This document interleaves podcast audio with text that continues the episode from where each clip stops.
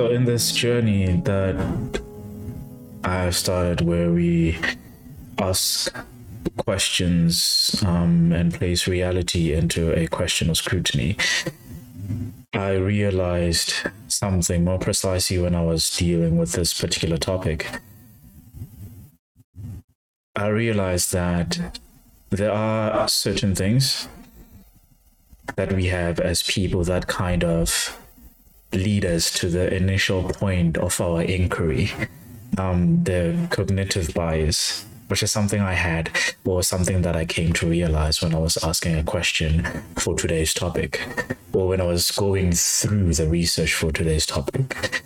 I had my head set on on a particular direction for the topic, but as the research continued and the findings continued, I realized that I have to expand myself a bit more and open myself to new possibilities. Yes, for as much as I attempt to answer questions in different perspectives, perspectives that don't even come from me, perspectives that I think would come from other people, there are still certain things that would lead me back to my reality. Thus, creating a feedback loop or an echo chamber. And it's worse when you are creating the echo chamber for yourself. Actually, it's worse when your community creates the echo chamber for you. But catching this now in the earliest stages of the podcast is quite outstanding, I would say, because it allows me to review certain things that I would question or the questions that I would pose and allows me to find other questions that I wouldn't otherwise pose. And it allows me to, as I've stated on the first few episodes, it allows me to now open a platform whereby you, as the audience, get to now ask questions about certain aspects of our reality whether it be social science, psychology, politics, science in itself, it really doesn't matter. But the fact that now this platform will allow you to now ask these questions and we will interact is what it is initially created for. So I really hope we don't create an echo chamber amongst ourselves. And I hope you open a possibility of seeing reality in a new light from different from how we observe it on a daily basis. So, in light of allowing you as the audience to interact with each other and ask questions and have discussions, I have decided to publish the podcast on a platform called Substack. Substack will allow you to comment or post comments um, and questions on each and every episode that you listen to from now going on forward, even the previous episodes, really. So you can ask questions and we can interact with each other. All right, let's now get started. Welcome to the Think Piece podcast, where I discuss a wide range of topics that aim at questioning reality as we know and believe it to be. This is episode three, and the topic for today is shame as a moral philosophy tool. My name is Ian M. Maluleka. Before we get right into it, I would like to let it be known that as the audience, you need not know the ins and outs of these topics. The discussions will be concise and straight to the point. In future, the research literature of the podcast will be posted along with references used in presentation of each episode. The aim of this presentation is to create discussions around the things we see and experience. I hope you enjoy it and share your thoughts and questions and interact with each other. So, now, the topic, as stated, is shame as a moral philosophy tool. I wanted to look at shame as a positive reinforcement tool for moral philosophy or moral moral principles in society like I stated when I started, that was my initial aim to look at shame as a tool of moral philosophy for the positive reinforcement of moral principles in society. But I re- later realized that there's more faculties that that than that. It, it it expands to so much more. And it leads to different questions that I had initially intended to ask, which is great because it expanded me to a different perspective and a different outlook of how shame, say, works in today's society and how shame works for individuals or how shame works in society or how we subject shame to each other and other people. So, the question I posed for this topic has been proven through studies, but in most cases, it has been proven that shame as a tool used to hold individuals accountable and for introspection is far more dangerous than I had assumed and contributes more to mental illnesses than accountability for one's actions. The appropriate term that feeds into the analysis of one's own moral principles and how theirs are influencing the moral principles of a society is guilt. That is the term that I was looking for guilt.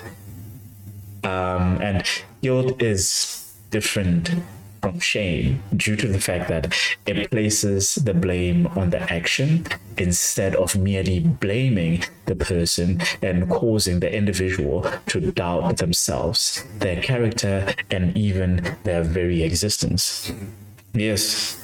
Shame in, in, in certain aspects, it, it, it honestly can be seen as a contributing tool to moral philosophy for the purpose of altering one's actions and principles for the sole benefit of community. However, placing that responsibility solely on the individual without placing some form of responsibility on the community as part of a social contract can have dire implications for a person's mental state.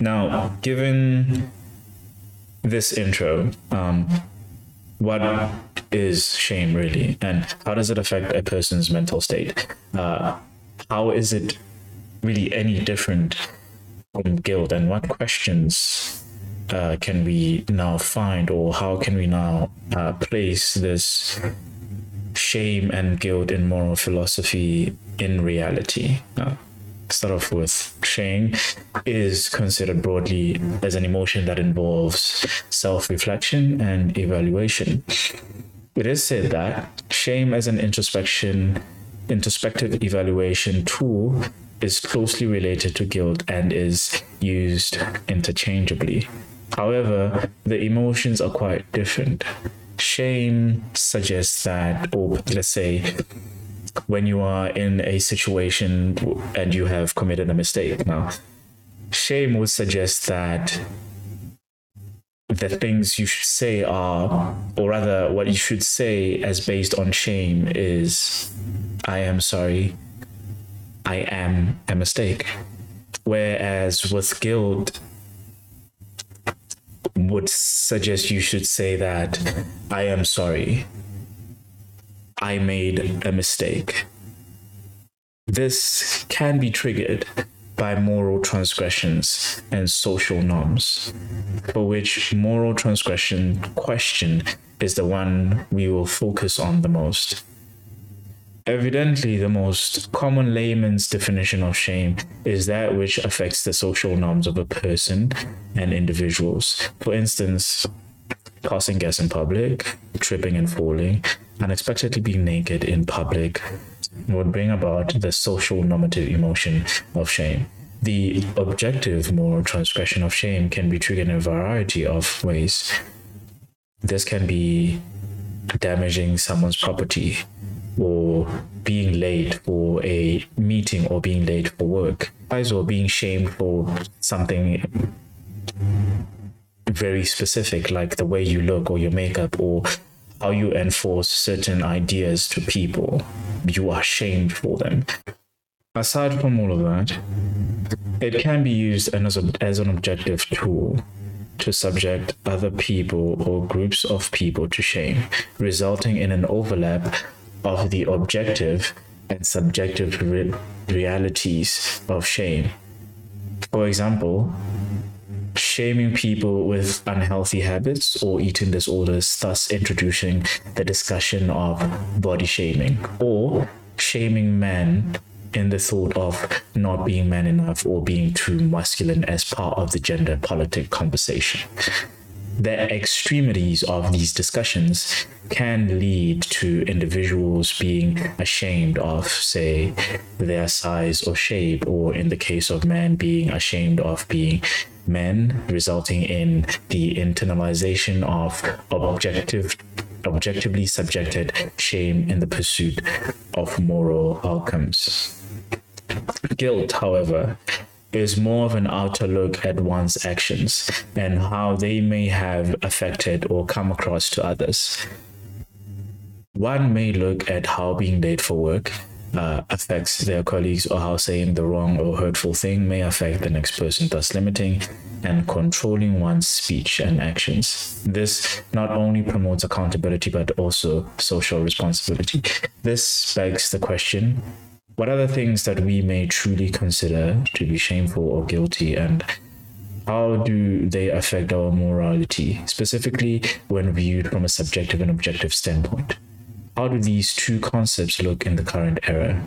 Are these states and emotions a good or bad thing? And how exactly do they contribute to the maintenance of people's morality for the benefit of the community? More precisely, in consideration of the body positive manifestation, economic disparity, and inclusivity, inclusivity driven society. To answer some of these questions, let's take a look at two scenarios or stories. First, let's start with The Emperor's New Clothes, written by Hans Christian Andersen. The story is of an emperor who loved clothes so much that he has a cloth for every occasion. Not that he wasn't pleased, but one day, two strangers calling themselves the best weavers entered his kingdom as he heard of the weavers and their outstanding work that was said to be the work of greatness that could only be seen by those fit for their office and not by simpletons. It led him to acquire their services so they could weave for him the finest clothes in the kingdom. When it was time for the emperor to gather the clothes for his procession, he was fooled into believing that the invisible clothes, nothing at all, they did not weave anything, which were truly uh, nothing. They were, I mean, invisible clothes. It's just nothing. They led him to believe that these clothes were fit for greatness. The weavers sold the story of threads used, how these clothes can only be seen by those of intelligence and wisdom, and not simpletons, and only be seen by those fit for their office. Due to his office and his council's desire to not look like fools, they bought the story. The emperor dressed for his procession and proceeded to parade in public in the nude. The public revered the emperor for his clothes as though they were seeing them. However, it was a collective decision not to embarrass him.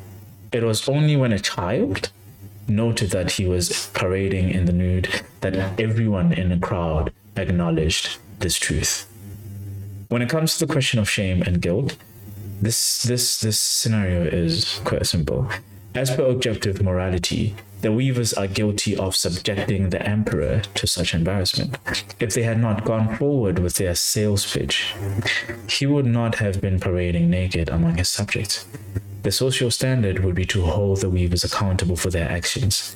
However, the individual and dual moral principles will dictate whether they feel guilty for their actions or not. Of course, they are thieves and deceitful. So, it is doubtful that they do feel guilt. Now, beyond this area is where we introduce the point of view of ethics and ethical behavior, which is a subject for another time. This will now lead to the punishment uh, of the weavers. When it comes to the emperor, he might feel ashamed that he was tricked by the weavers who came to his kingdom to do that hoping to change his reality. Fortunately, the Emperor does not show any extreme shame, but rather continues to demonstrate to his subject that he is not a simpleton, but rather that he is fit for his office. This, however, now presents a question of ego and pride over shame. So, in order to mask that particular shame or embarrassment, the emperor looks at his pride more because now he holds the finest clothes in the kingdom, even if they are not clothes at all, even if he was sold lies. He oversees the shame to which he has brought onto himself. Another example we can look at is the Stanford prison experiment, quite a gruesome experiment, really, conducted by Philip Zimbardo. The purpose of the experiment was to investigate how individuals conform to assigned social roles within a simulated prison environment. I find this story, this this this experiment to be a perfect example for the illustration of morality, which will also work as part of the ethics discussion. The prison experiment was conducted to illustrate the effects of power, authority, and institutional setting on human behavior. There were 24 male college aged volunteers in the experiment. The group was randomly divided into two groups, one playing the role of the prisoners and the other as the guards. This was later shut down due to the disastrous turnout of the experiment, which was said to have been unexpected. The guards quickly became abusive and sadistic in their treatment of the prisoners as an indication of their power and authority over the guards, I mean, over the prisoners. It is said that the prisoners were subjected to physical and psychological abuse and humiliation. Of course, this in the case with this is the case with many prisons around the world, thus raising a number of questions in the ethical sphere of the setup. Given that we are, of course, questioning morality and its two unique tools, shame and guilt, would it then be said that the reinforcement of shame by the guards towards the prisoners was justified, however guilty they may have been? Did the students who played as guards feel guilty for subjecting their peers to such atrocities? Do they feel ashamed enough to correct their actions when they now encounter prisoners or ex convicts or people who come from correctional services? Do we now stop shaming these particular people? how does guilt affect ex convicts when they leave correctional services? In certain aspects, the scenario of this Stanford prison experiment looks at the extremes, uh, or rather the extremities of shame, where those subjected to it suffer from mental illness and question their own existence when one questions their existence, it shies away from the questioning of themselves and thus shies away from the assistance in the alternation or alteration of their moral views for the benefit of the society. Whereas when we look at the story of the emperor and the weavers, given that the weavers feel some form of guilt, this would then mean that they adhere to a collective moral principle and would thus reconsider their own principles based on their actions that may be called into question, such as theft, lying, and being deceitful. Shame and guilt have a number of overlaps and influence individual and the collective morality can they be used for the positive reinforcement of morality? Yes. But like everything else, there is a cost. Yes, they both have negative implications for the collective moral principles. Of course, this is dependent on the blindness of the followers or the lack of questioning from the community. The, the topic is, it's not just the topic of shame as a moral philosophy tool, but the topic of moral philosophy is complex and would take more than just a few minutes to discuss in length. Of course, the growth of this subject is dependent on the time differentiation in different civilizations, as well as cultural adaptation. This is not to say that we cannot improve and instill morality in our modern society. We should, however, use the emotional tools of morality with caution. We should be wary of how we shame other people or how we may try to make other people feel guilty for their actions. This feeds a lot into what we used to have um, in our society called cancel culture, whereby we take someone or something that someone said from their past and bring it forth into their future immediately when they succeed so that we can shame and have them feel guilty for their past actions even though those people have changed and probably changed their perspectives on the things they have stated in the past